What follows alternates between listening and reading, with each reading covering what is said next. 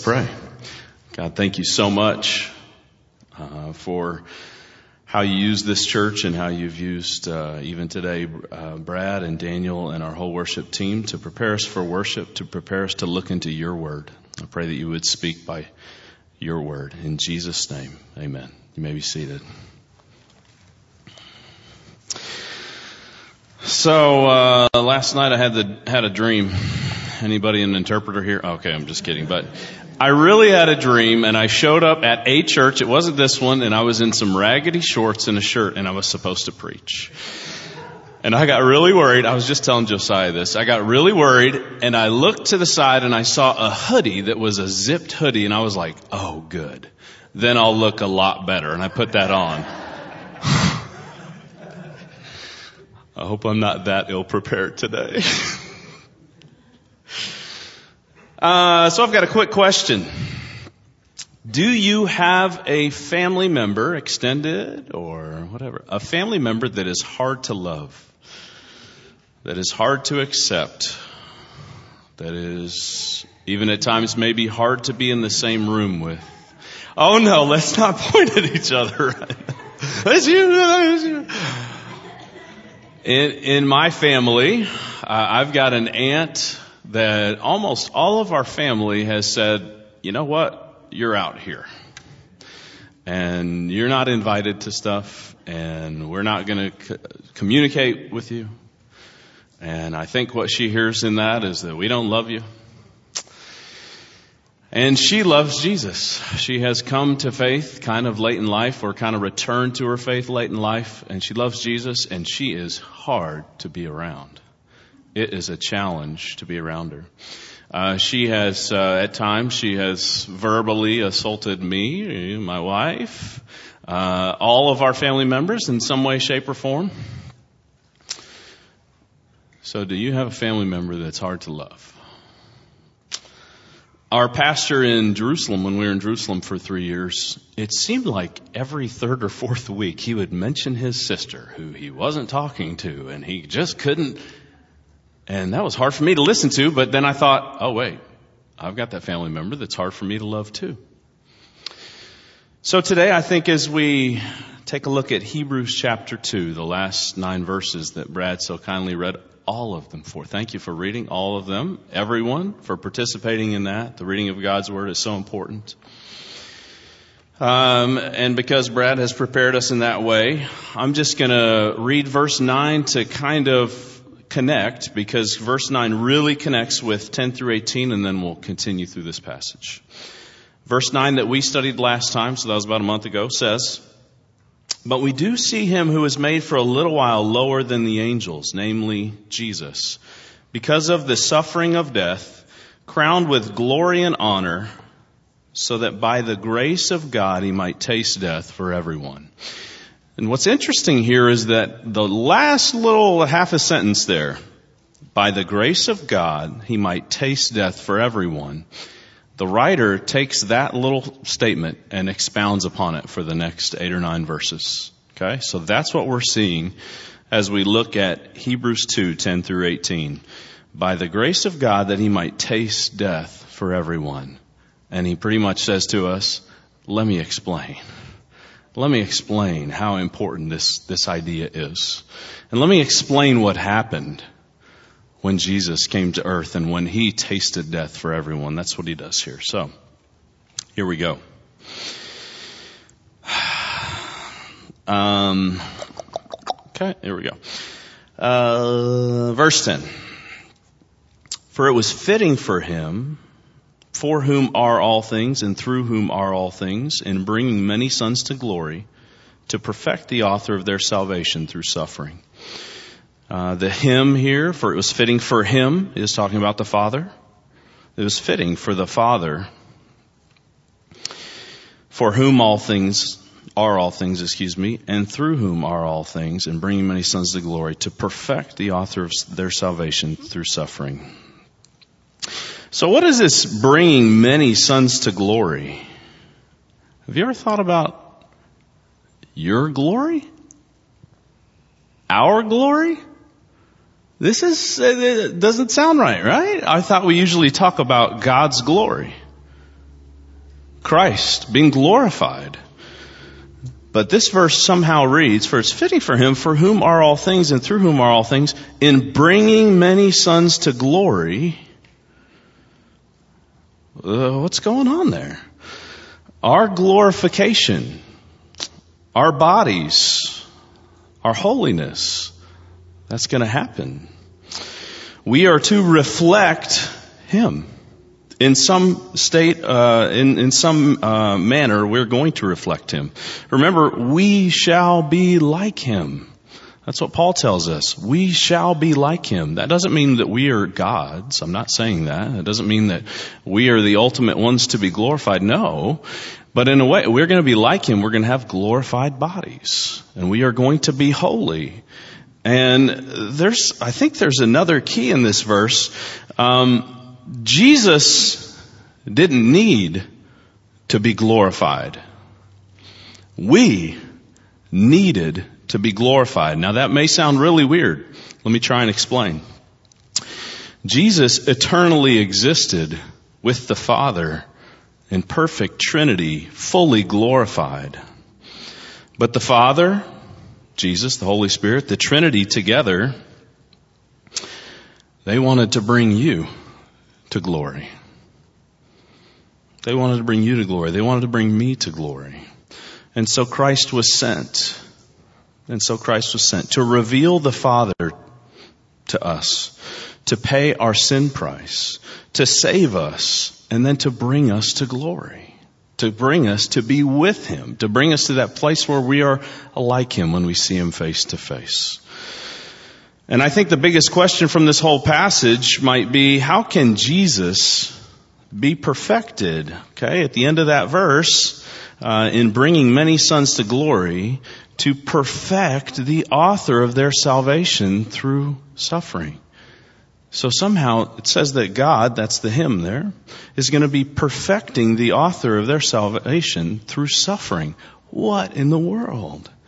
that Jesus would be perfected. We have to consider a passage like this and say, what is going on here?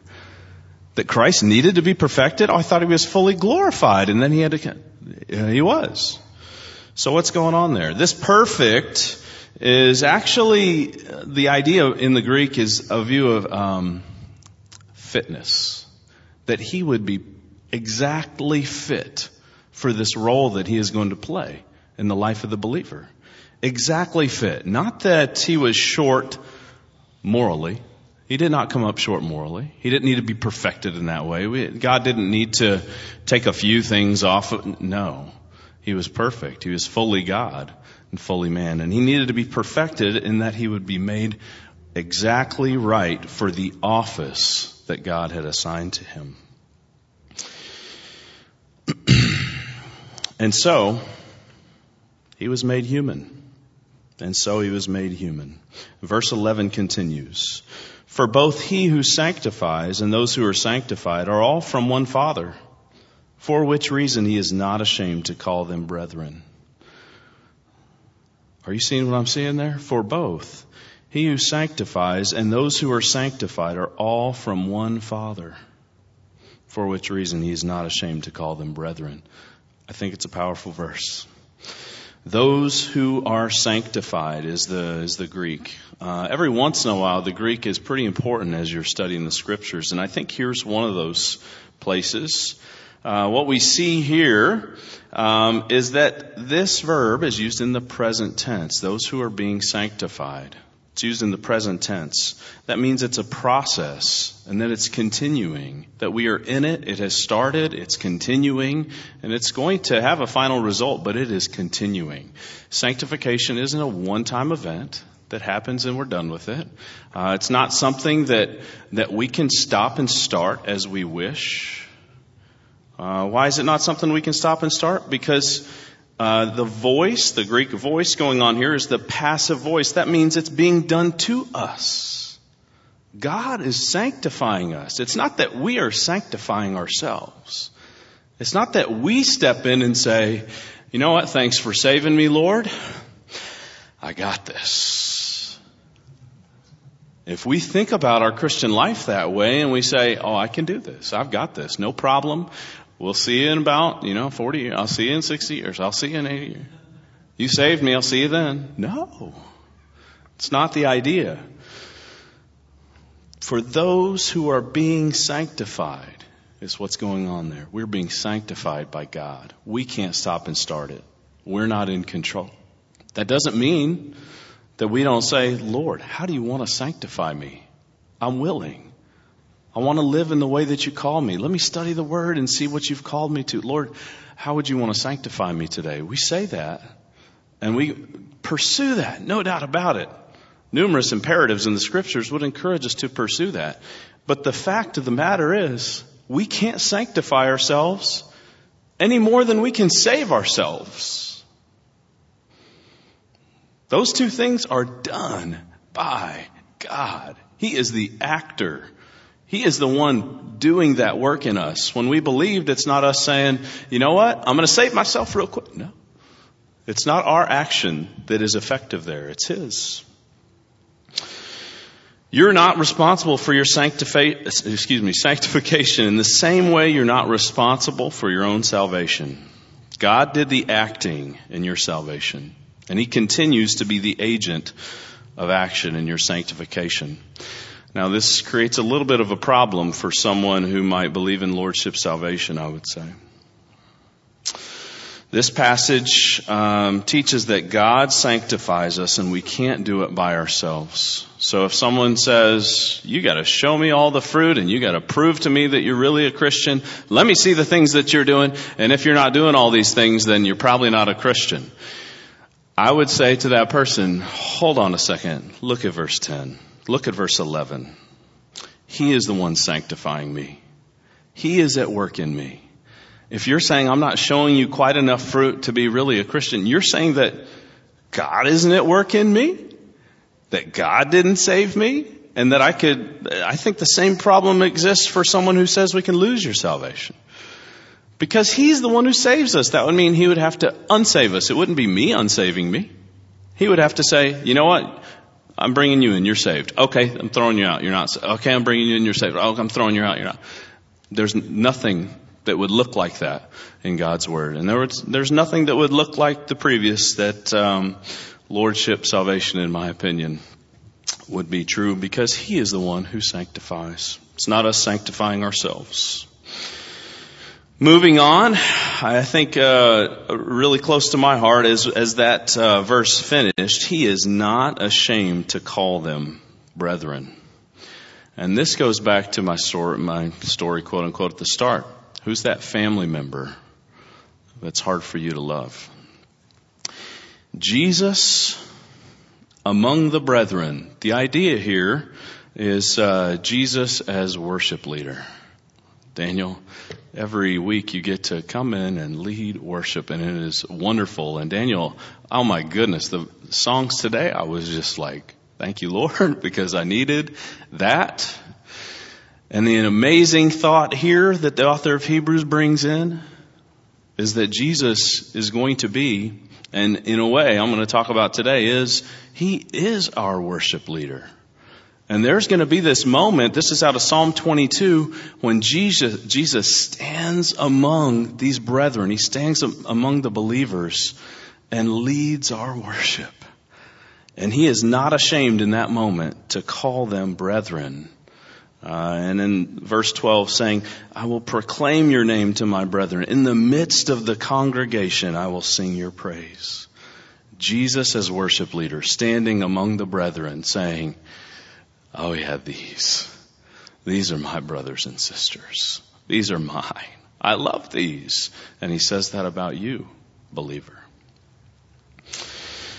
We are sons and daughters with the same Father. That's what's made clear here. And this is a unique thing that uh, only the author of Hebrews speaks this way, saying that we're children of Christ.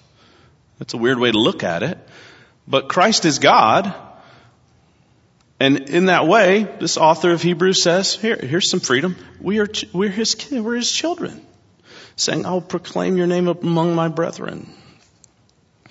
Uh, and we'll see in 14, therefore since the children share Okay, so he talks about these children. Now I've got uh, question is that how it often works with your relationships on earth? Do you love your brothers and sisters? Uh, and I'll even say for me, do you love Josh, your blood brothers and sisters? How well am I loving my family members? Even if they fill in the blank. Even when they do this thing, fill in the blank. So I look at my aunt and I say, how well am I loving even my blood brother or sister? But Christ here says about us, no matter how heinous a sinner we are, if we're believers, what he says about us, he's not ashamed to call them brethren. He is not ashamed to call you his brother. He is not ashamed to call you his sister. And I would say about myself, I'm a heinous sinner. How could Jesus do that? How, the perfect one, unashamed to call me brother. Incredible. Verses 12 and 13, continuing the thought from the previous few verses, our author now quotes David from Psalm 22 and Isaiah from chapter 8. And I've kind of already read a bit, but he says, verse 12, I will proclaim your name in my brethren. Excuse me, I will proclaim your name to my brethren. In the midst of the congregation, I will sing your praise. And again, I will put my trust in him. And again, behold, I and the children whom God has given me. Can you dream of, now I know some of us are going to immediately go to Mark, but can you dream of the best pastor possible? Can you dream of that? Pastor Mark is a wonderful pastor, a loving pastor. I've just been blessed by being here in these last two years. I want you to dream of the best pastor possible. How about the dearest, most loving, encouraging, wisest friend you could ever have in a church? Think of that person. Jesus was full of grace and truth. And I think this uh, one view that we can correctly understand about Jesus from this passage and these two verses boil down to these facts. Jesus proclaimed the name of the Father among the brothers and sisters 2,000 years ago in the synagogues that he visited. He did. He proclaimed the name of God among those brethren in that time period. He does so today by his Spirit when we read his word together. Jesus is in the midst of the congregation and Jesus, in the midst of the congregation, can you picture being in that church? In the midst of that congregation with Jesus leading. this very same Psalm of David, in verse 3, uh, David says that he inhabits the praises of his people. And we know at the Great Commissioning, Jesus says, Lo, I am with you always, even to the end of the age. Thomas Constable says the expression to the end of the age literally means he is with us the whole of every day. Jesus promised to be with us every day forever. It does not mean that he will cease being with us when the present age or the messianic kingdom comes in. That's not the idea. It doesn't mean that he's going to cease. He does say, does he not? I will never leave thee nor forsake thee. And how about our worship here today? Is Jesus in the midst of the brethren here? If Jesus is our worship leader here, when we meet together as believers, what should our worship look like? Uh, I remember once hearing Alistair Beggs preaching, and he talked about he was talking about this idea, and he said, "What our worship if Jesus were among us, if we really believe that Jesus was here with us today, what would our worship look like? And I think I'm not, Daniel does an incredible job leading us. It's the question is for me, where's my heart in this worship? The worship through song, the worship through reading, the worship through the teaching of the word, the worship. Where's my heart in those moments? There are weeks that I come in here, my heart isn't where it should be, and so I'm sitting here listening to the word of God taught to me, and I should be celebrating, and I should be recognizing that Jesus is among us. Jesus is living in me, living in you as a believer, and it should change our worship. If you read through John 14 and 15, I think you'll, no one would deny that Jesus lives in us and he wants us to abide in him. When we gather, He's among us. A lot of people like to quote, where the two or three are gathered, He's among them. I think that's on another, another topic, but the facts are true. If we are believers and we're together, He is with us. Does our worship reflect that? Also in this verse, before we move here into verse 14, almost halfway done. Also in this verse, Jesus put his trust in the Father. Ah, but I thought Jesus was fully God. Well, he is. He put his trust in the Father. Put his, how does God have to trust? I don't know. I can't tell you. I can't explain how that works. But what he says, and again, I will put my trust in him. Jesus' trust was in the Father. Do we do the same thing? The God of the universe, creator of the world, who holds, holds all things together, he put his trust in the Father. Have you trusted the Father today? If you haven't trusted him with your life, if you haven't believed in who Jesus is, I would challenge you. If Jesus is willing to trust in his own Father, why would we not trust? And then as believers, do we daily place our trust in God? Or do we trust in our own ideas, our own thoughts, our own fears? We're about to get into that. Verse 14.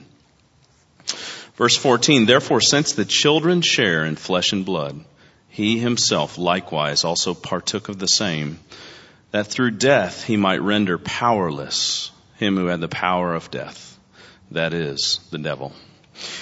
Uh, now, just recently this week, I was uh, speaking with a student at Calvary about empathy. And uh, we had a we had a great teacher come to Calvary last fall. His name's Jeff Cox. He works with Abundant Life uh, with their um, counseling ministry, and he talked about empathy and how we can take the perspective of someone else in a situation where they're sharing something that's on their heart, that's hard for them to handle, and how you can try and help them by taking their perspective, by trying to feel with them, by connecting with something in me that knows that feeling and saying, oh, maybe I haven't gone through that exact thing, but I can feel your pain. I understand your pain, trying to connect with them. And in this verse, I think the key question may be, how could this be true that he himself likewise also partook of the same? That he might render powerless him who had the power of death. So Jesus had to take the same. He, in a way, you've got kind of an empathy going on there. Uh, and a sympathy. You could uh, think about those together and consider those. But how could this be true here at the end of 14 that he could render powerless him who had the power of death at the same time as 2 Corinthians 4 4, which says that the devil is active in this world. Uh, he's the God of this world. 1 Peter 5 tells us that your enemy, the devil, prowls around like a roaring lion looking for someone to devour. How could Jesus render powerless him who had the power over death, the devil, be true? If those other verses are true, they seem to kind of butt heads. From its inception, fear and death are the works of the devil. We know that he is a murderer from the beginning. The word for power here, okay, that he could render powerless, the one who had power over death, that word for power in the Greek is kratos, which means the power in the sense of dominion. That is his dominion. Satan's dominion is death. That's where he lives. He's a murderer from the beginning. That's who he is. And probably the chief sense in which he has power is that he can demand death. He can ask for it. He can say, they need to die. You have said, God, that those sinners must die. They need to die. So his demanding of death is probably the main idea in which he has power in death. And it was through Satan that sin first entered the world. MacDonald says, God's holiness, I just lost my place there. Verse 14. MacDonald says that God's holiness decreed the death of all who sinned. God's holy. If we've sinned, we deserve death. That's what's true. So in his role as the adversary, the devil can demand the death penalty be paid. He calls for it and says, they deserve it. He says it about me. He deserves it. He's a sinner. You are holy God. He deserves death. Take his life. Kill him. Every time a believer died before the death of Christ, I think Satan could cheer. I think Satan could cheer. Yes, he would say, death has won. But after Christ's death, death is the door to eternal life for any believer. And those who went before, that death was paid for by the blood of Christ, if they're a believer. Again. In Philippians 1, Paul states, For to me, living is Christ and dying is gain. Death has no sting any longer for the believer post Christ's death. Ultimately, God will bring us into a world in which death does not exist. So when this verse says that him who had the power of death, the devil, was rendered powerless, that's the idea. It has changed. Things have changed after Christ's death. Verse 15 continues, and might free those who through the fear of death were subject to slavery all their lives. Now I think this one's a little more simple. When you read this verse, what do you think about? And that he might free those who through fear of death were subject to slavery all their lives. Can you see the world around you as you read this verse? Is that what it makes you think of? For me, it did. This, the fear of death is now unnecessary for the believer. We don't have to live in slavery to this fear as humanity has throughout the history of our world. A strong attribute of death is separation. Spiritual death is obviously separation from God, but physical death has a strong sense of separation too. But for the believer, there's no spiritual death. And for the believer, physical death is not about separation from God. It is about a separation from those on earth, those family members. That there is a, a pain that comes along with death still, but we are never separated from God. Instead, it's a homegoing with a view of reunion with all believers. It's a new body. Uh, it's reunion with Father, the Father, Jesus, with the Spirit, and the eternal future that He has promised us. Those who will be raptured won't experience death in any form. The fear of death enslaves unbelievers, and that's what, when I see verse 15, that's what I think about. Um, and you know what? In my own life, I have to consider. Uh, when I was young, I didn't think much about death. I didn't think how scary death might be. I didn't think about uh, the fear of death very much. But as I get older, I know some of you in here are going to say, well, whatever. But as I get older, I have started to think about that and say, hey, this is real. I'm 42. My best friend in Dallas died when he was 43. He was five years older than me. He died when he was 43. And it's, uh, you know, when uh, I got this lump in my chest, I haven't told very many people about it. But anyway, um, my wife's a nurse; she knows about it. Uh, and it's like it makes you wonder. It makes you think about it. But the truth of the matter is uh, that for believers, the fear of death no longer enslaves us. But for non-believers, the fear of death is totally enslaving, and that's what this passage says. He has freed us, uh, who, verse 15, through the fear of death, who were subject to slavery all of their lives. If you don't know Christ, this is the reality.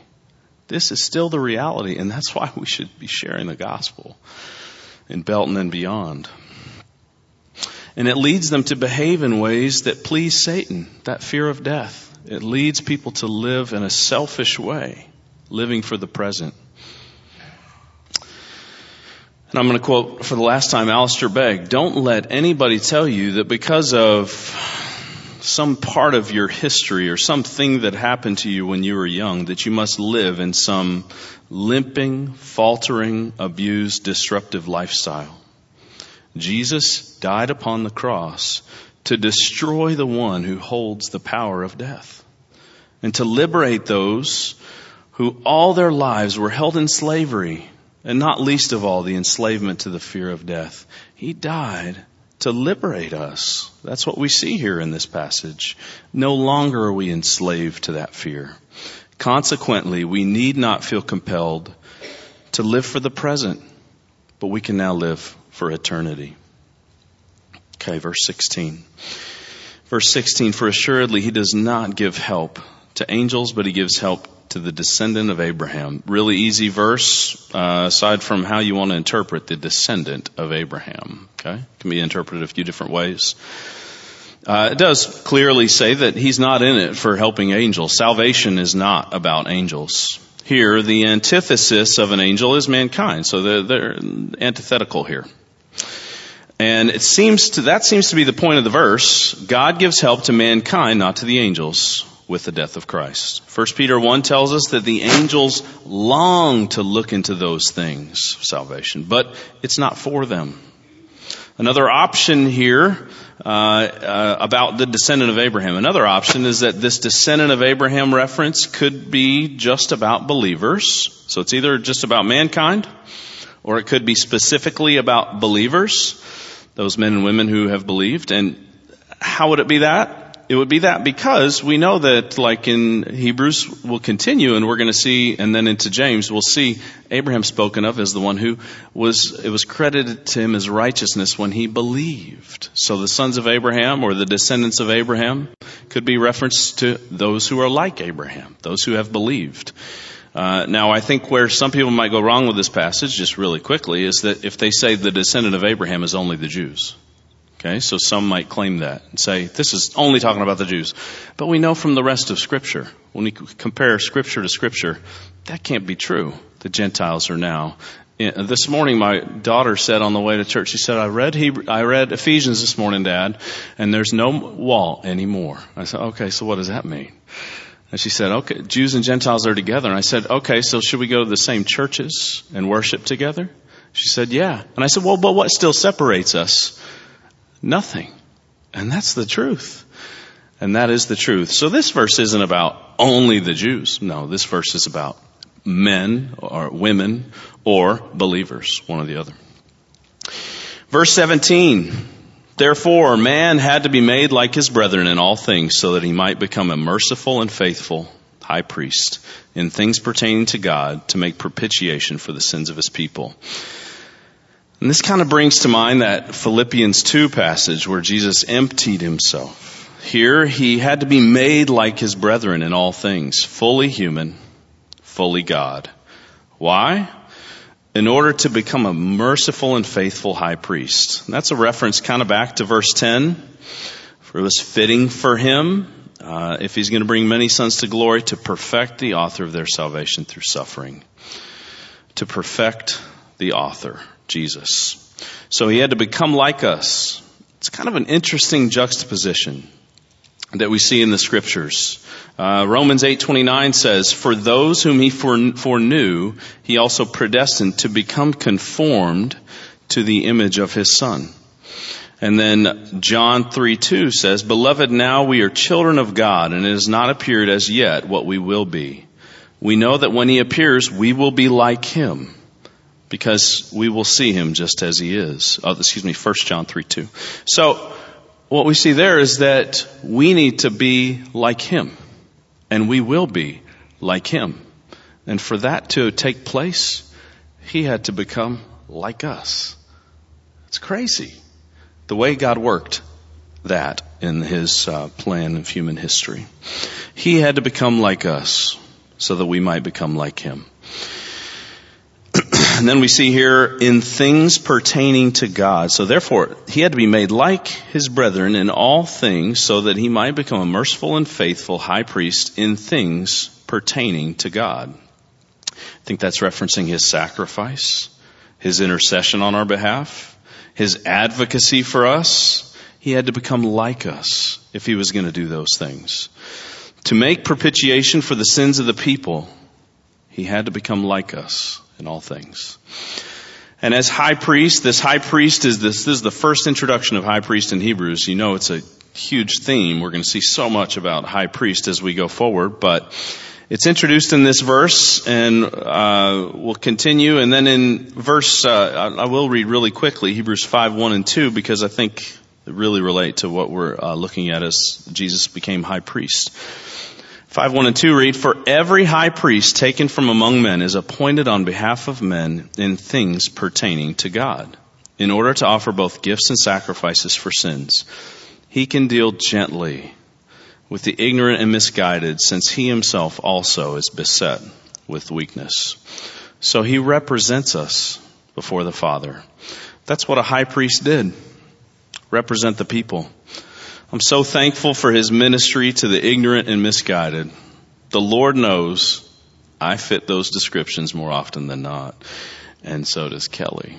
Um, my wife. Um, not misguided by her, misguided by my own you know, desires. In verse 18, as we finish, for since he himself was tempted in that which he has suffered, he is able to come to the aid of those who are tempted.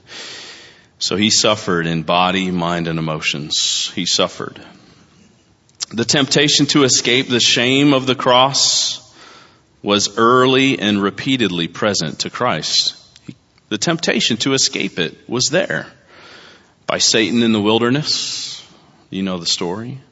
By Peter and the spirit of Satan when Jesus says, get thee behind me, Satan. I've got to go to that cross. And uh, in Gethsemane. You remember.